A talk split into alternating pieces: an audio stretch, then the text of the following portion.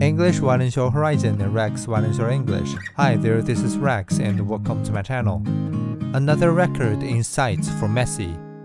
Last year, Lionel Messi led Argentina to its third World Cup victory.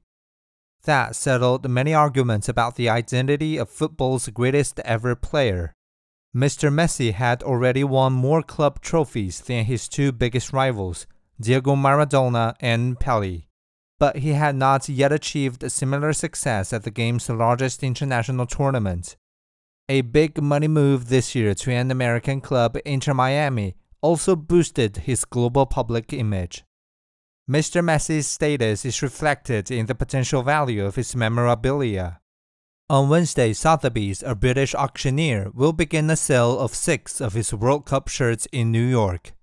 The record price for an item of football memorabilia belongs to a shirt worn by Maradona during the World Cup in 1986, which went for $9.3 million last year. Months later, a basketball jersey worn by Michael Jordan sold for $10.1 million. Sotheby's believes that Mr. Messi's mementos could be in the same league.